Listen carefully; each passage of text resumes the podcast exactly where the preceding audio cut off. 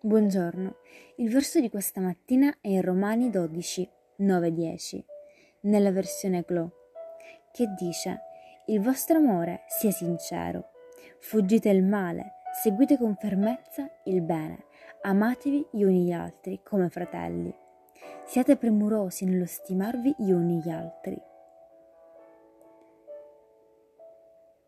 Questo è forse nella scrittura l'insegnamento fondamentale nei rapporti umani, dare la priorità agli altri piuttosto che a noi stessi. Dobbiamo essere impazienti di onorarci a vicenda. È questo che ci deve essere in una comunità, amore reciproco perché ognuno di noi cerca il bene degli altri. Amen. Che Dio benedica la tua giornata.